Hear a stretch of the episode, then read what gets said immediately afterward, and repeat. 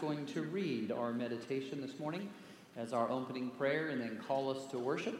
But each week here for the next several weeks, if you come a little bit early, we're going to be singing a few hymns even before we start. So instead of just the prelude going, if you come in, please know you won't be interrupting us. We'll just be singing a few extra hymns as kind of a hymn sing to celebrate the Christmas season. So we appreciate you doing that. But let me read this as you take just a moment in silent prayer. O Lord Jesus Christ, enter my heart. I beseech you and subdue it wholly to yourself. Make me ready to lay at your feet all that I have and am, and to bless you. Lord, grant that after having confessed and worshiped you upon earth, that I may be among the number of those who shall hail your eternal triumph, when every knee shall bow before you, and every tongue confess that you are the Lord, to the glory of God the Father. Amen. And as we do that this morning, let me call us to worship right here from the sessions that we're studying in Hebrews. Come, let us draw near with a true heart in full assurance of faith, with our hearts sprinkled clean from an evil conscience and our bodies washed with pure water. Welcome this morning. I hope everybody had a wonderful Thanksgiving opportunity with family and friends this week. It's always good to be able to reunite, especially if you have family or extended family that's away. But we're glad you're back, and I hope you got a bulletin this morning. We do begin this week what we call Advent season. If you've never been a part of that, we're not going to take each week to actually do the, the sermons on each topic, but if you're not familiar with Advent and the seasons or the weeks of hope, peace, joy, and love, as we go through the service each week, we will take just a moment and take some time to invite you to let hope, peace, joy, and love fill your hearts during this season. And we've asked different people each year to come and light candles. And obviously, we, we don't keep records of everything, but I don't want to scare my seniors in high school to death. I've talked to a few of them already, but we have four seniors in high school. And so I've already talked to the two girls, and they've said yes, they would do it. So then the two boys will have to do it just out of pressure when they come. But uh, no, we'll, we'll speak that through, and if not, we'll get some others to do it. But later in the service, uh, we'll begin. Amara will be coming this morning. She'll be graduating uh, this year as well, and as she's uh, looking to do whatever it is God's calling her to do in schools or whatever. But she'll be here later on in the service. But each week, I'll let you know as our seniors. We have four seniors, and so if that all works out, they will come to lead us in that time. You'll also see announcements on the back page of your bulletin. I won't waste all the time this morning. I know it's a busy season. We do have the ladies group that's meeting uh, Bible study with uh, Renee and her time in the fellowship hall. We still have the men's meetings going on. Folks, we're still going, um, but as, as we get farther in and it gets busy, um, we just want you to know yes, we want you to be a part of everything, but we also realize you can't. And so sometimes you have to focus on the things that your ministry is doing even if you can't be a part of everything else. But we try to align it so that you can. Um, so please pay attention as we go along. If you have questions, please call us because up until New Year's Eve, uh, it gets pretty tricky with I'll be out a few weeks, Nick will be out a few weeks. We'll have different people in, we'll have ministries going on. So it gets to be a real busy month here. So we appreciate your patience. And along that line, our elders and deacons, as they're coming on to train, they've been meeting on Sunday nights. And um, Sarah's working in all the children's ministries and the choirs and the pageants and the things. And so I have forgotten, even up until this point, to even remind you that in the bulletin, you'll see that this morning, there is the Christmas choir and the Christmas pageant. Uh, the Christmas choir is they're going to come and sing a song on Sunday morning as they're preparing. But that Sunday night is also their program. It's, it's only about a half hour long. It's not a very long program. We're not trying to fill a whole service but this is an opportunity for our children's choir to come and actually lead us. So please mark your calendars. Uh, elders, I know we've already talked about meeting the next two weeks, uh, going over some special training for our officer training. Um, we'll still do that, but we'll wait until after the pageant is done. So instead of meeting at 5, gentlemen, please just know if you're in town, we'll wait until they're done at 5.30 or so, and then we'll have our class after that so that we can stay on track. So uh, we appreciate everyone that's, that's, a part of it and helping parents bring your children in and to be a part and support them. Um, I've already worked with Stacy a little bit more, and if you remember when the kids came and shared their scripture, were, were any of you here when they came to do their memory verse and you were expecting them to do one little verse, right? Well, they were telling me about their next passage of Scripture, and I thought to myself, our children are passing us up fast. Um, they don't just come to do one verse in front of us. It's amazing what they're doing. And so uh, we don't want to miss all that this, those children are, are coming up with in their classes as well. Uh, but you'll see the announcements there. Please take part of that. Um, there will be no Sunday school on Christmas Day. If you have not remembered, it's about once every seven or eight years based on the cycle, but Christmas falls right on Sunday this year. And I had one person ask me if we were going to have service on Sunday. And I thought, if anything, we'll cancel Christmas so that we can be here for service on Sunday. Uh, no, I'm a stickler. Yes, we will be here. I know you may be out and about. Um, and we will light the Christ candle actually for the once every so many years that it works that we do that together uh, on that morning. And so we will have a morning service, but everything else that day uh, will be postponed so that you can spend time uh, if you're able to still come and worship with us. So we appreciate all that you're doing for us, the decorations, the things that go on during Christmas time. Thank you for being so patient as so many people try to fill in and make it a wonderful time together. Um, but other than that, let me lead us to the throne of grace. We do have a prayer list of theirs, those who have asked to be prayed for. You'll see that in the bulletin. Um, but we also have some that have silent prayer requests as well. And so this morning, let me ask I don't do it every week, but if you would like to just let someone know you have a silent prayer request, just lift your hand up for a moment so that while we're praying, thank you for that. While we're praying, we will remember you during our prayer time this morning. We'll ask the Lord for those. Okay, thank you. Let's go to the Lord in prayer. And if you would join me in the Lord's Prayer at the end. Heavenly Father, again this morning as we come to worship, we are so thankful that you sent your Son, Jesus Christ, for us. Lord, that as we're reminded this season to go out and to share the joy and the love, let us not forget to share your Son, Jesus Christ, the one who truly brings all the hope and peace and joy to our lives. Father, this morning as we worship together, help us to encourage one another. Help us learn from your word the importance of being beside one another in, in this walk together in this world as we long for the time that you come to return. Lord, we do pray for each of those on the prayer list Lord, we know that many are making family decisions. We have those that are facing uh, illnesses and treatments and recoveries. We have those that will be traveling. Uh, Lord, we just ask that you would put your angels around them and protect them. And Lord, let them know that you are still there, uh, you're with them. Lord, this morning we pray for the silent prayer requests. Lord, you know our hearts. You know the times that we don't even really know what to ask for. We're not even sure what to address. We just know within us there's this discomfort. And Lord, we, we want that to be handled. And we pray that our own desires not get in the way, but that, Lord, you would reveal to us yourself, your Holy Spirit within us, and bring us comfort. Bring us that same assurance that we should have all the time, knowing that you're accomplishing your will within us. And Lord, here this morning, if we could just have that, the comfort of knowing that we're in the center of your will. Lord, that's what we could take with us as we leave. I know we've done nothing again. Lord, I myself nothing this past week at all to come looking forward to be rewarded for what I've done. I know I'm just here because you've called me.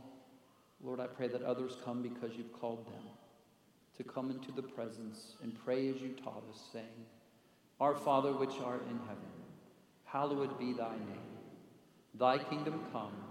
Thy will be done on earth as it is in heaven. Give us this day our daily bread, and forgive us our debts as we forgive our debtors. And lead us not into temptation, but deliver us from evil. For thine is the kingdom, and the power, and the glory forever. Amen. Before Nick comes, Amara is going to come and do a reading, and then he'll come and lead us in our confession. Good morning. As we begin our Advent season and the lighting of the candles of hope, peace, joy, and love, each candle will bring us closer to the time when we recall Jesus' birth as well as his second coming. Isaiah reminds us in chapter 9, verse 2 The people who walked in darkness have seen a great light. Those that dwell in the land of the shadow of death, upon them the light has shined.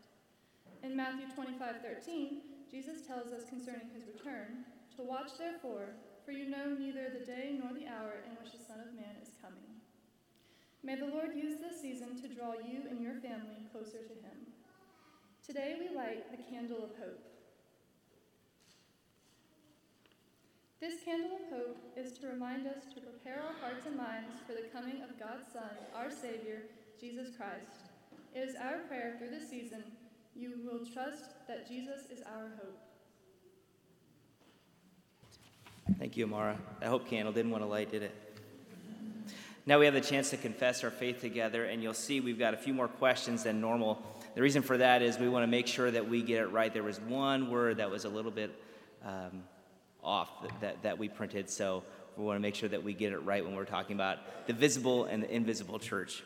So I'll read the question and then let's respond together.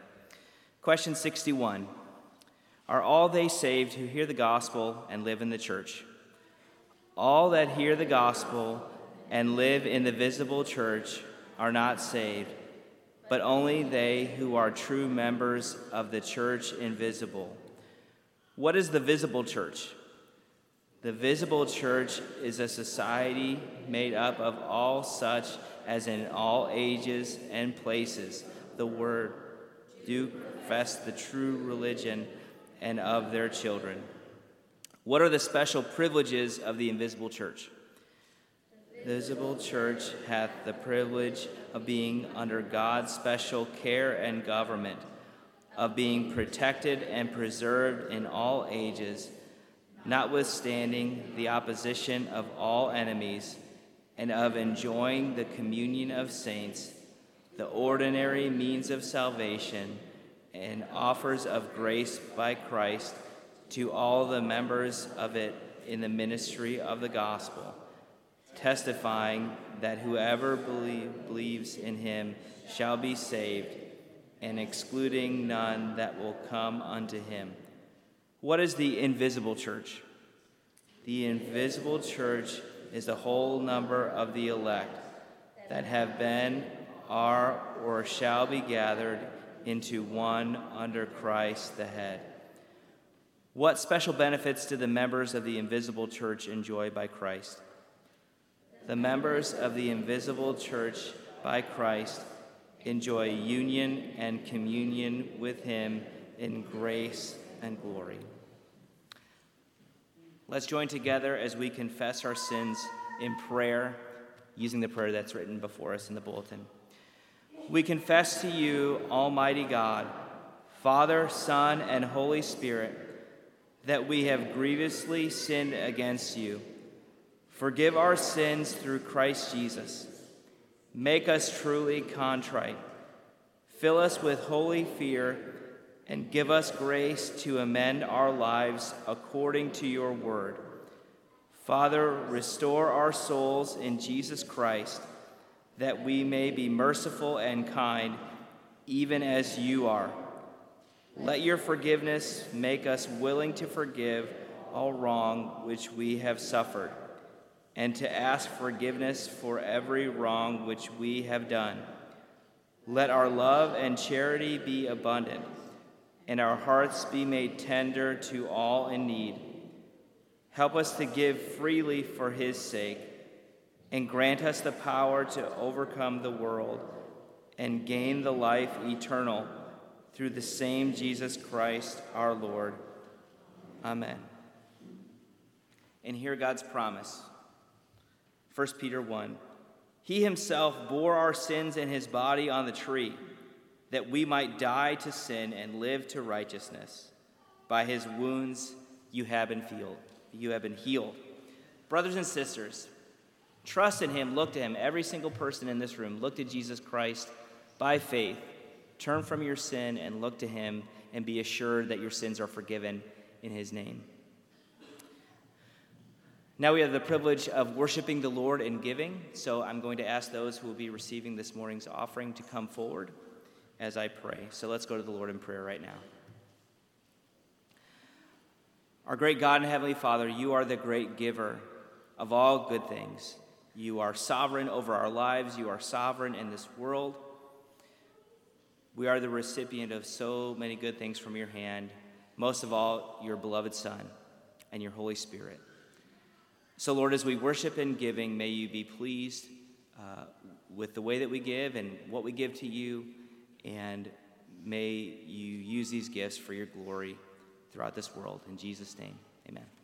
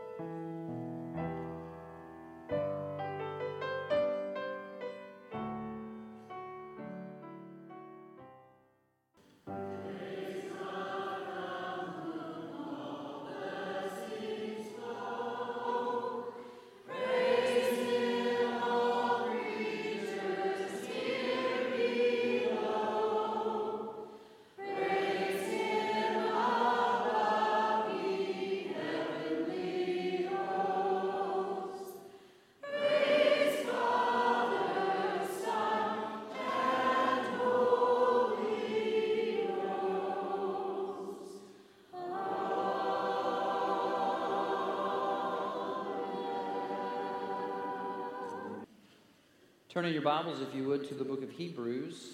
As we have been studying through this morning, we're in that wonderful section of Hebrews that reminds us that there are also some exhortations or encouragements for us. We've been learning all about this high priest. The great great priest is the actual words that we get from the texts. When we talk about the high priest and the great high priest, we actually have been learning all about our need for Jesus Christ. And this morning, one of the best topics in all of Scripture, and one that's probably the most needed for all of us, is the assurance of our faith.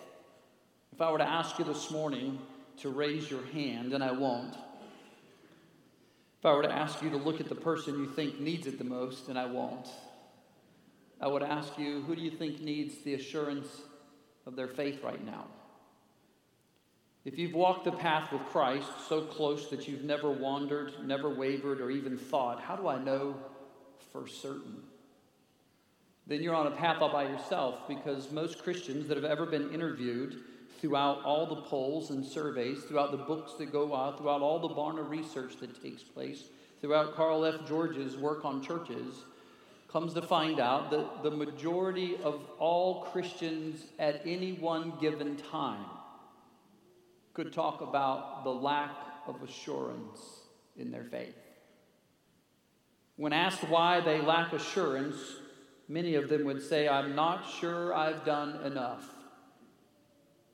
We still live in a world, centuries of preaching grace, that still wants salvation to be based on what they've done. It's no wonder that so many of us lack assurance.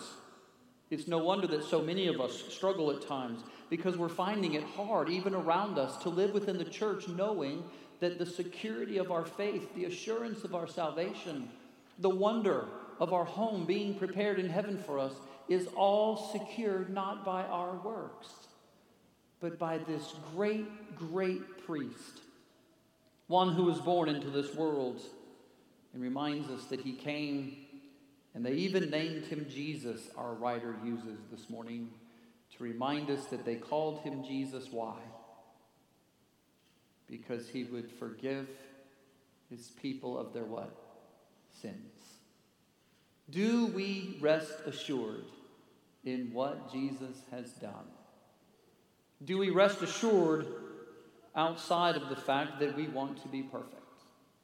Here in Hebrews chapter 10, we have a wonderful section that begins in verse 19. I, we left off last week at 11, but it's a reminder of the sacrifice. So I want to jump down a few verses and read to you from 19 to 25 and listen to what the writer of Hebrews has for us and for you this morning, I pray, on understanding the importance of the assurance of our faith. Beginning in verse 19 of chapter 10, our writer says, Therefore, brothers, since we have confidence to enter the holy places by the blood of Jesus, by the new and living way that he opened for us through the curtain, that is, through his flesh.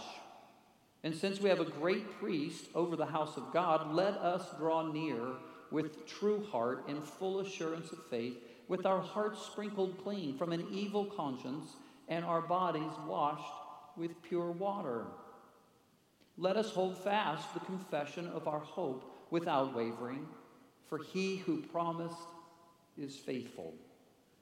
And let us consider how to stir up one another to love and good works, not neglecting to meet together, as is the habit of some, but encourage one another. Goes up, and all the more as you see the day drawing. What a blessing that we find encouragement here to remind us of all that has taken place for us.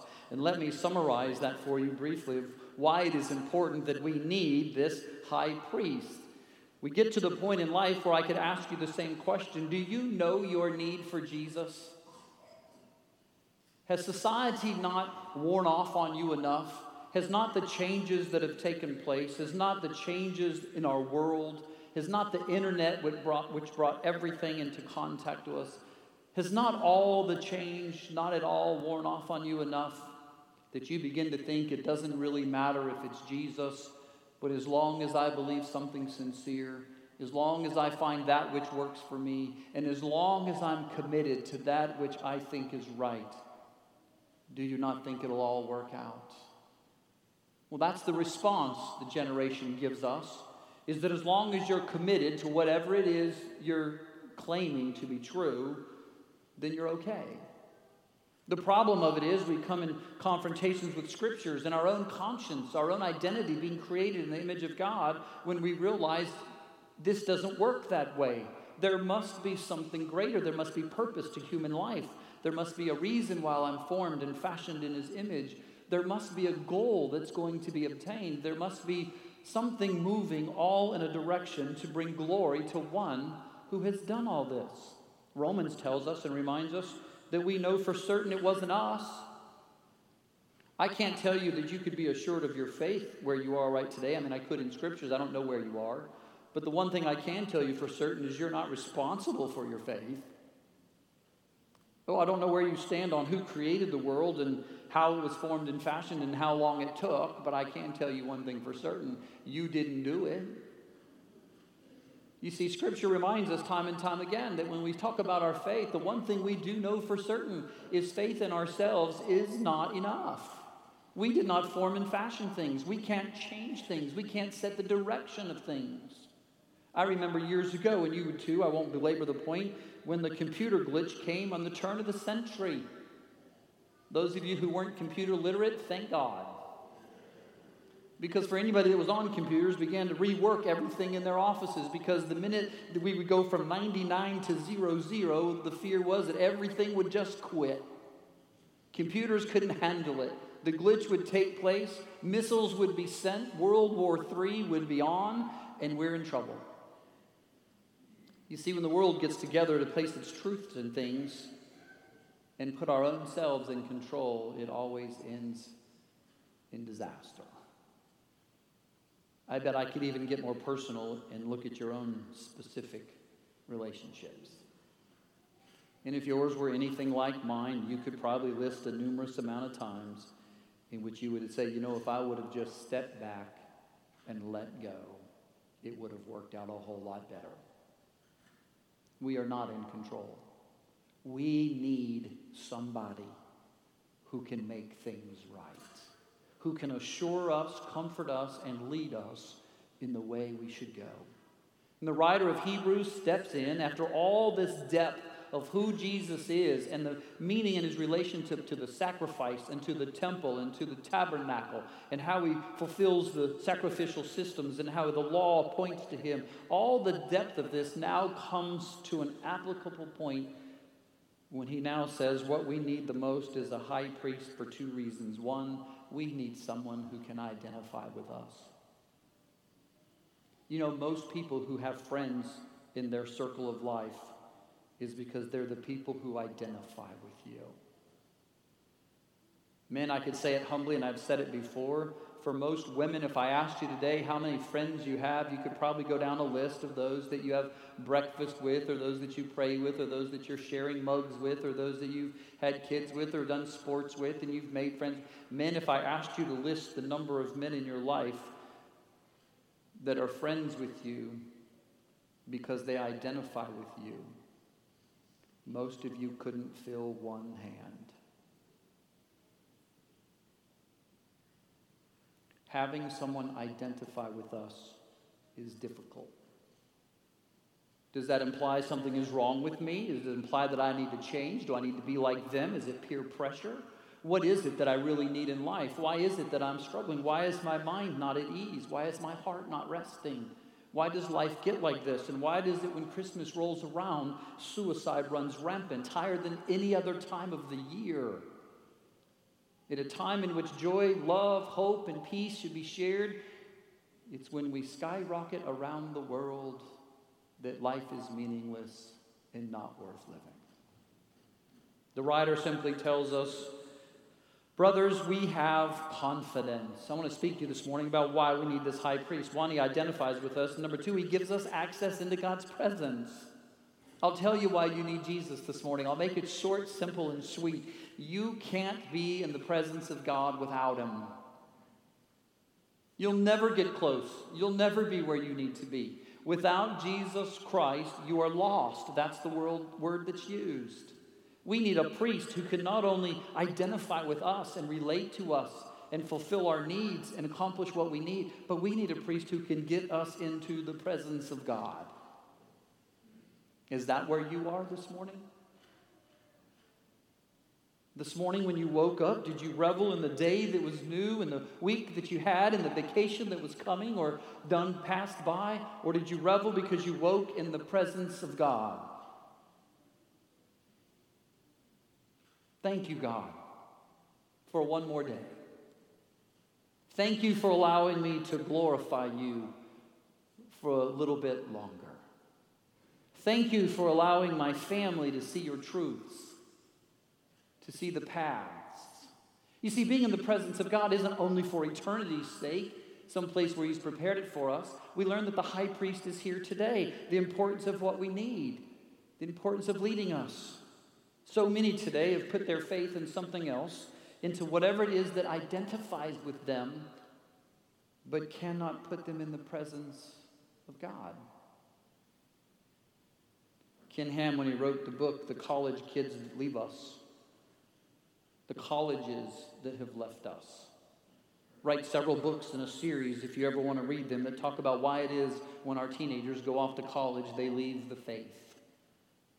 Why it is many of our Christian colleges have already left the faith.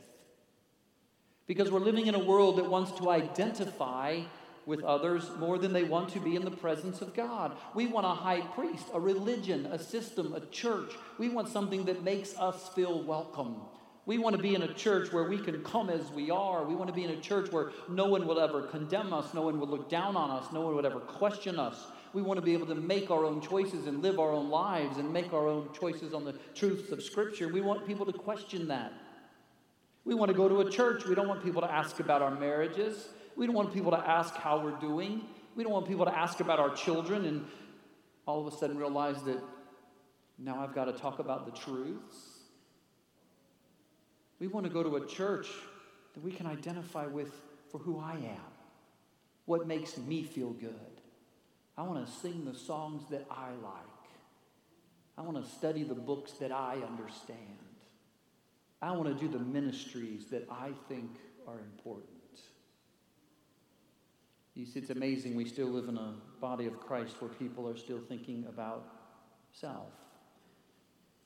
The problem with all of these, even other religions, other philosophies, other groups, whether you're hanging out with friends at the bar, whether you're hanging out trying to find a mate somewhere else. I remember the day my sister had told me she was so frustrated that I just didn't understand that God never seemed to give her the person she was looking for. And I remember saying to her, Wonderful, my sister's a wonderful person, but I remember saying to her, Well, then why are you looking at the bars? Why are you hanging out at the evil hours of the night with people who are leaving their wives and children back at the home, people who can't seem to make it work one time around, and hoping that you're going to find the person that's going to make it right for you. No, I'm not saying God can't do that.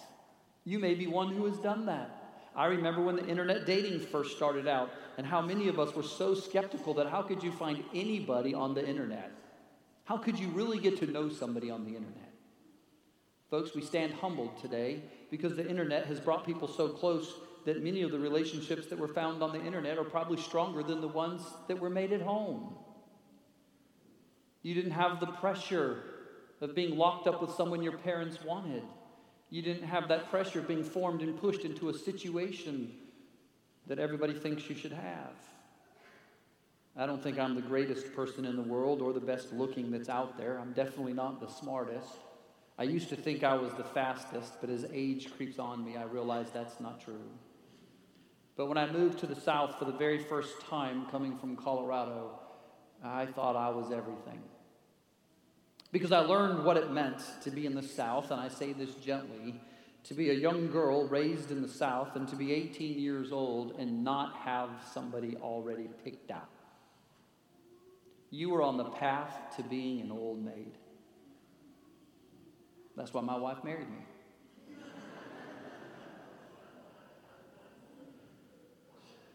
No, but I remember, and my wife can now tell you because she was there at the times. I was 24, I was single, I was a pastor, I was a preacher, and all pastors and preachers are perfect people. Who would not want a pastor for their daughter? And so I met so many young people in the church. I was even introduced to one by the name of Allison one time when Rachel brought her to me and simply said, Pastor Jerry, I wanted you to meet my daughter. Her name is Allison. She's 24 and she's single just like you. I've had my daughter introduced in Evansville by an elder in the church that I was so embarrassed. When a young man visited our church and the elder took my daughter and said, Hey, I wanted to introduce you to Anna. She's your age and she's not seeing anybody either. It wasn't just in the South. We want to identify we're afraid we're going to be lonely. Things aren't going to work out. Society has a picture for us. And so we join the local group, the local club, the local sports team. We have our hangouts together. We're places we can just be because we want to identify. And we have found our answer in all kinds of things. But what we're lacking most is these things today that we identify with aren't able to bring us into the presence of God. Your spouse Women, I, I trust me. Your spouse isn't perfect. Shh. Men, your spouse is. it won't be the question that Jesus says to the Father, Lord, let them in, for their spouse was perfect. Their spouse saved them. Go ahead and let them come. They weren't the best, but their children were great accomplished a lot more than they did. Oh, we can't keep them out. They were raunchy, but their parents were great evangelists. That's not how it works. It's not about how you identified with things here. Do you have Jesus Christ and his blood shed on your life? Do you have the resemblance of perfection because the blood of Jesus has flowed over you? Do you have the relationship that brings you into the presence of the Almighty? That's all that's right here when he says, therefore, brothers. All that took place in verse 19, we have confidence to enter this holy place by the blood of Jesus. He doesn't call him the Christ as he has before, he brings it up to the point of salvation by this new and living way. We can now draw near to God. He's opened the avenue it says by the new and living way that he opened for us through this curtain. The words for opened, if you need it, is ekanizo. The word for enter, these are the same words, isodos. They're all the words that point, the word way, hados, point to what it means to have a change since the Old Testament. Something has changed radically that we didn't have before. We didn't have an opened way. We didn't have a way to enter. We didn't even have a way. And in one text, the writer says to us, But through the blood of Christ, you now have a way. It is opened, and you can enter. What's keeping you from the presence of God? What's keeping you from becoming so close to the one who chose you? Are you still hanging on to the glories of today? Just one more year? Just a little more savings? Just a few more prizes, recognitions? Just a couple more opportunities, and then I'll be ready. What is it that you're identifying with today that's actually keeping you from the presence of the Father? For many of us on our side, including pastors, men, it's our careers. We were created to work and bring glory to God. But Satan has stepped in, and now we find our glory in our work. And our work comes first. I humbly tell you that as a pastor, it's no different. If we're not careful, being a pastor takes precedence over being a father, over being a spouse we're all tempted to identify with the things that make us feel right here rather than having access to the Father. But it has now been opened. Look at verse 20, it's very important. It says, By the new and living way that He had opened for us through the curtain. I want you to underline that word if you're in the ESV. That is through His flesh. Those two go together in the Greek. One is identifying the noun, the curtain, not the way.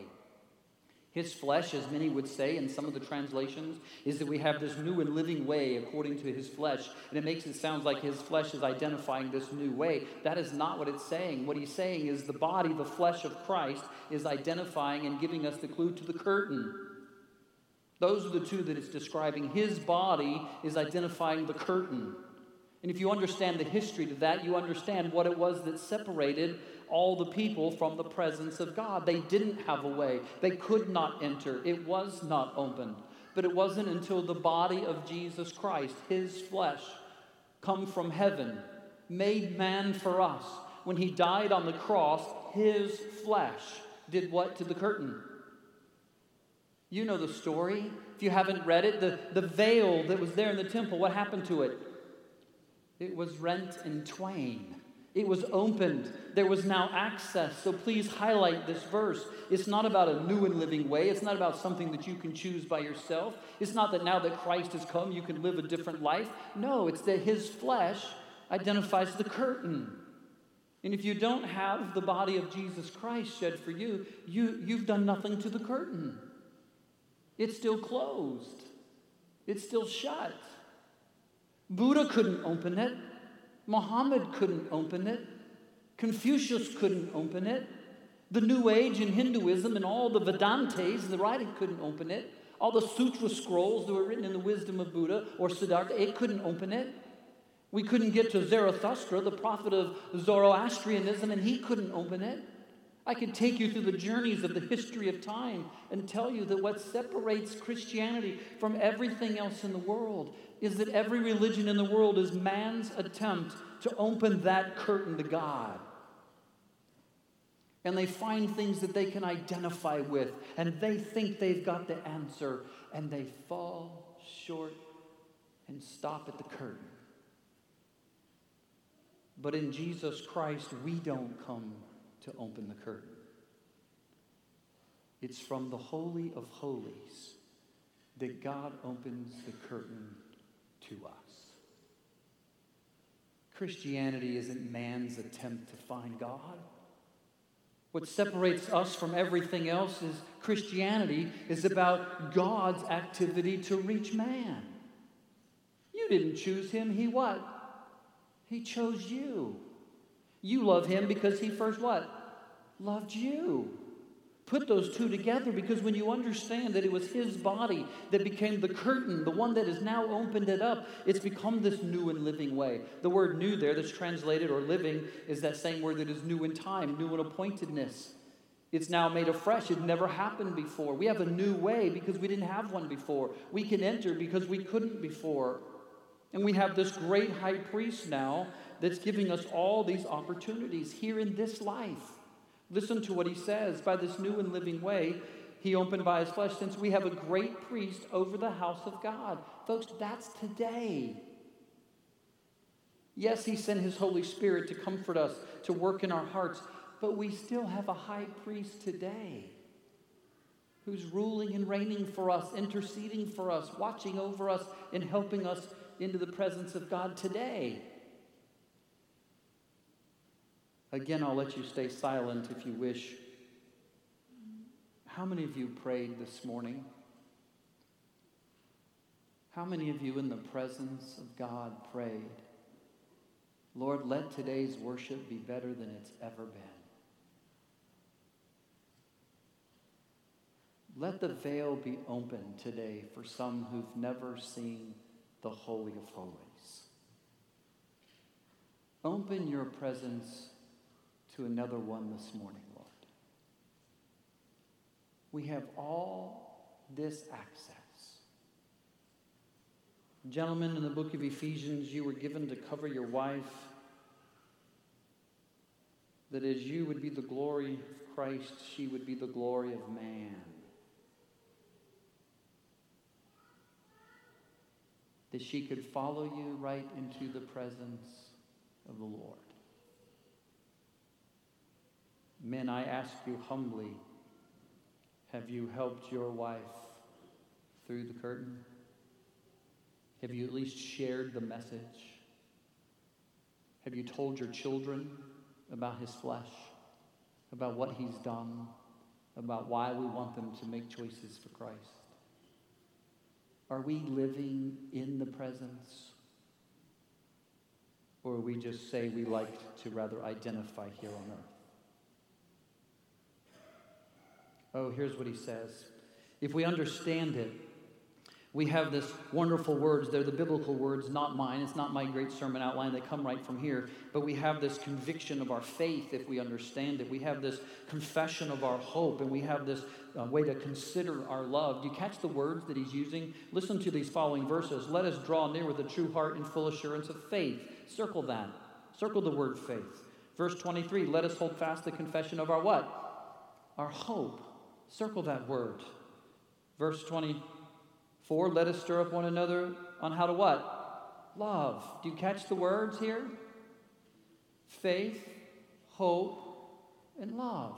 Do you ever remember hearing those words before? Have you ever read 1 Corinthians 13, in a chapter that was written not for weddings, but in the midst of churches that were battling over the use of gifts? Between chapters 12 and 14 and how a church should function. Paul didn't write 1 Corinthians 13 so that every marriage could be quoted.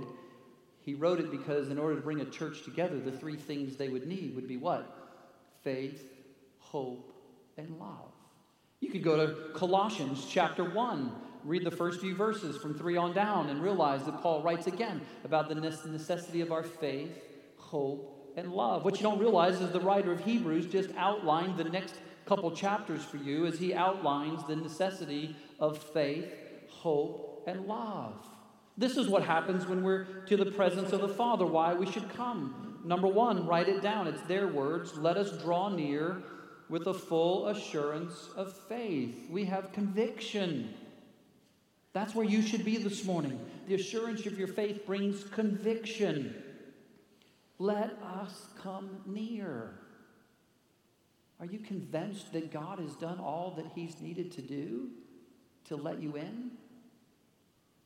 Are you convinced that your sins are forgiven? Are you convinced that your life's been cleansed? I didn't ask you if you're convinced you're the best parent, convinced that you're the best worker, convinced that you're the best deacon or elder. That's not part of the scenario. But are you convinced that God has done all that He's needed to do for you? That's what it means to have faith. It's the substance of things hoped for, it's the evidence of things not seen.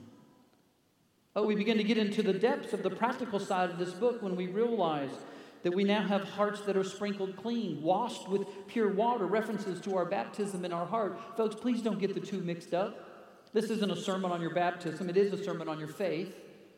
However, you've been baptized, however, you've been washed, however, you've been sprinkled, We've looked at this from baptizo to baptos to baptos. We've looked at how people have been immersed or sprinkled and poured. We've seen it through the book of Hebrews. But I will tell you this it's the outside effect that people are identifying with the church. It's the sprinkling of the water that symbolized what was in the heart. Let me summarize for you very quickly. Maybe you've been baptized and you feel good about it because now you identify with the people here. And the people here cannot bring you into the presence of God. I hope your baptism, whenever it took place, however it was performed, and whoever did it, is not what you think is going to bring you to the presence of God. It's a symbol of what has taken place inside, where the writer says we draw near because our hearts have been cleaned. An evil conscience is gone. There's no more thought about ourselves. That's what makes it evil. I'm fully convinced of that. The conscience is bad because it always thinks about us, about ourselves.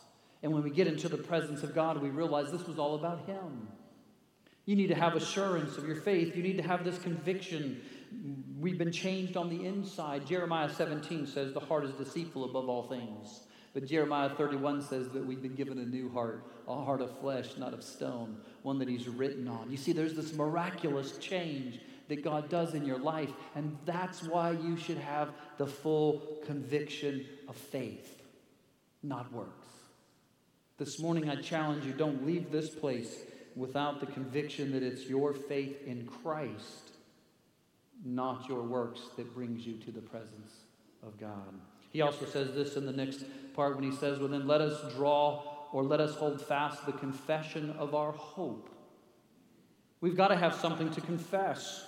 Verse 23 reminds us that we are like Israel, living in a wilderness, and as they hoped and longed for the day that they would reach paradise, we too long and hope for the day that we will reach eternity with the Father in heaven, that mansion that He's prepared for us.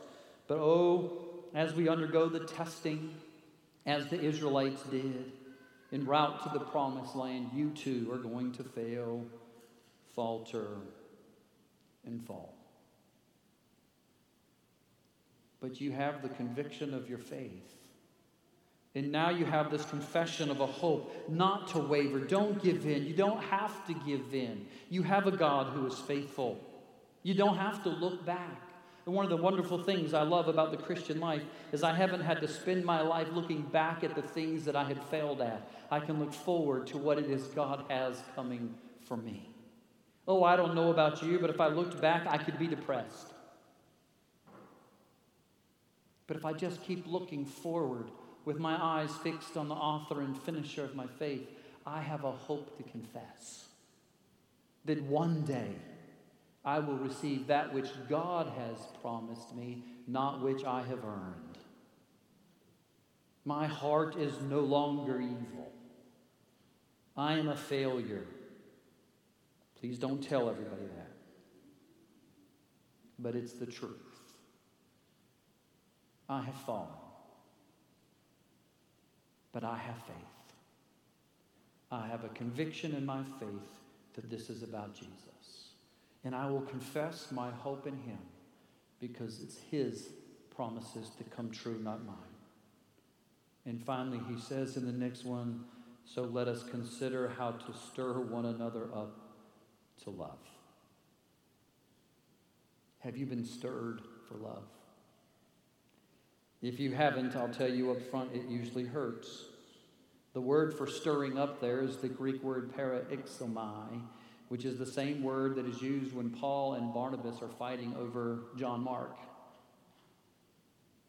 In other words, it's the same word that talks about strong disagreements that take place that need to be fixed. It's the same word that stimulates points of discomfort in a person's life. What he's saying is that I encourage you to bring up a point of discomfort when you need to about love. Sometimes poking people in the right direction hurts. Sometimes speaking the truth in what? Hurts. But are we stirring up one another so that we're discomfort with a lackadaisical, laid back, non loving lifestyle? We're just happy because Jesus chose us and we're going to be in heaven. And the truth of it is, if you don't like me, I don't care because God does.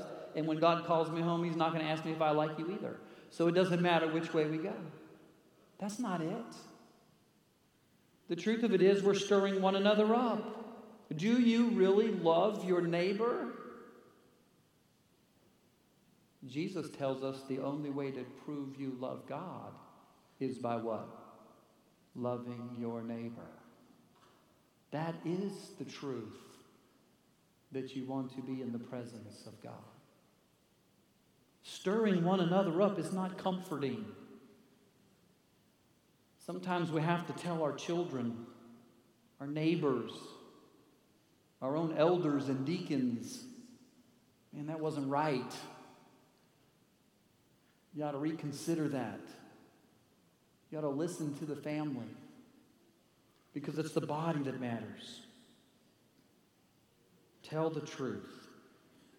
There's so much going on that's drawing our next generation. Listen to what it says. If we consider how to do all this, why? Why do we need a convicting faith? Why do we need a confession of hope? Why is it that we need to consider this love? Because look at the next verse. We're, we're neglecting meeting together. That's why he says, don't do it. We're living in a generation where our children are saying, I can love the Lord and I don't have to go to church. Why do I have to be a member of a church? That's a man made thing. I don't even find that in Scripture. We don't need to be a part of the body. I have my own home cell group, I have my little core group. We always pray together. We accomplish what we want. We do our own Bible studies. Folks, the church is being depleted in a generation of people that have begun to neglect the gathering together of believers. That's a phrase that is used to describe the body of Christ. God's called you to worship. And we're living in a generation that says, I don't care that God's called me to worship. I have other things I need to do. I had plans already made. We've had things we've wanted to accomplish. It just doesn't fit my schedule. But it doesn't mean I don't love Jesus. Do actions speak louder than words? Is your pastor allowed to stir you up to love one another? All of a sudden, we realize, last but not least, we're called to accountability that's coming. Encourage one another all the more as you see the day drawing near. Para duntas. So similar to the word paraclete when you do encourage one another, is it comforting? I will tell you this sometimes love hurts, but more importantly, it's the truth that hurts. You can always put a facade on all kinds of things, but you can't dwindle the truth. 1 Peter chapter 3 puts them in context when he says this 1 Peter chapter 3. Blessed be the God and Father of our Lord Jesus Christ. According to his great mercy, he has caused us to be born again to a living hope through the resurrection of Jesus Christ from the dead, to an inheritance imperishable, undefiled, and unfading, kept in heaven for you. Conviction of faith, confession of hope, considering that love. He's got it all waiting for you. Paul wrote Romans 13 when he simply said, Love does no wrong to a neighbor. Therefore, love is the fulfilling of the law. Besides this, you know the time that the hour has come for you to wake from sleep. For salvation is nearer to us now than when we first believed. Do you have the assurance of faith. The conviction that God has laid it all out for you. Are you confessing the hope that it's God's promises that are going to come to fruition? And are you considering the love that He's given us that we would share that with others? If that's you this morning, you can have the assurance of faith. Let's pray. Heavenly Father, thank you. Father, thank you for forgiving us, for letting your word and using your word to stir up within us, to push us to a point of disturbance, a point of conflict that arises between us and you. That, Lord, we would be confronted with the truth that it's not how the world identifies with us that matters. It's that your Son already identified with us, and we need someone who can bring us to you. Help us tell our children, no matter what they found in this world, no matter what program it is, no matter what place they feel accepted, it must be through your Son that they'll find the presence to the holy place. Forgive us for thinking we could make it on our own.